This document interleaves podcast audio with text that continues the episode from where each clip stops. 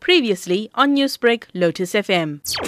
I started as a digital marketer and I was working with my husband in his company, but I was doing the digital marketing side. Thereafter, I launched my very own company, hashtag for South Africa, where I focus on marketing your business on Facebook or Instagram or any other social media platform. But with my company, I more focus on women in business and startups, entrepreneurs. So, how difficult was it for you as a woman to make it in this industry? When I opened, it was mainly a male dominated industry. And whenever you go on meetings, when I went, I was asked who is going to carry out the project because they didn't expect me to be the one that's going to be carrying out the project. But I I had to build my confidence, so I think that helped a lot. My mindset changed. So we have to also prove ourselves to make sure that we are also, if a male can do it, you know, a female can do it the same, if not better. Avani, what advice do you have for women, especially this Women's Month? My advice to them is to go out there, pursue, persevere.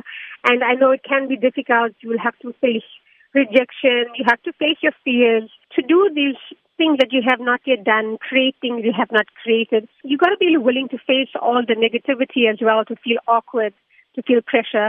But you have to be willing to face these things because that's what's necessary for you to grow. I believe you, if you commit, you have to destroy that procrastination and you have to change your mindset. And once you come out and put yourself into, can I say, discomfort, you will see how life will take notice and life will begin to support you, open doors for you, but you have to take that step.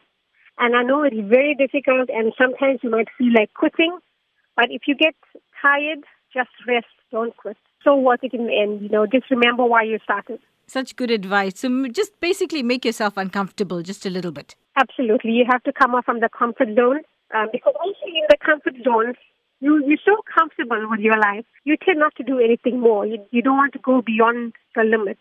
And trust me, I've met so many women that cross my path with incredible talent and passion, but they just need to believe in themselves a little more. You know, it all starts from within. You have to have the positive mindset. Newsbreak, Lotus FM, powered by SABC News.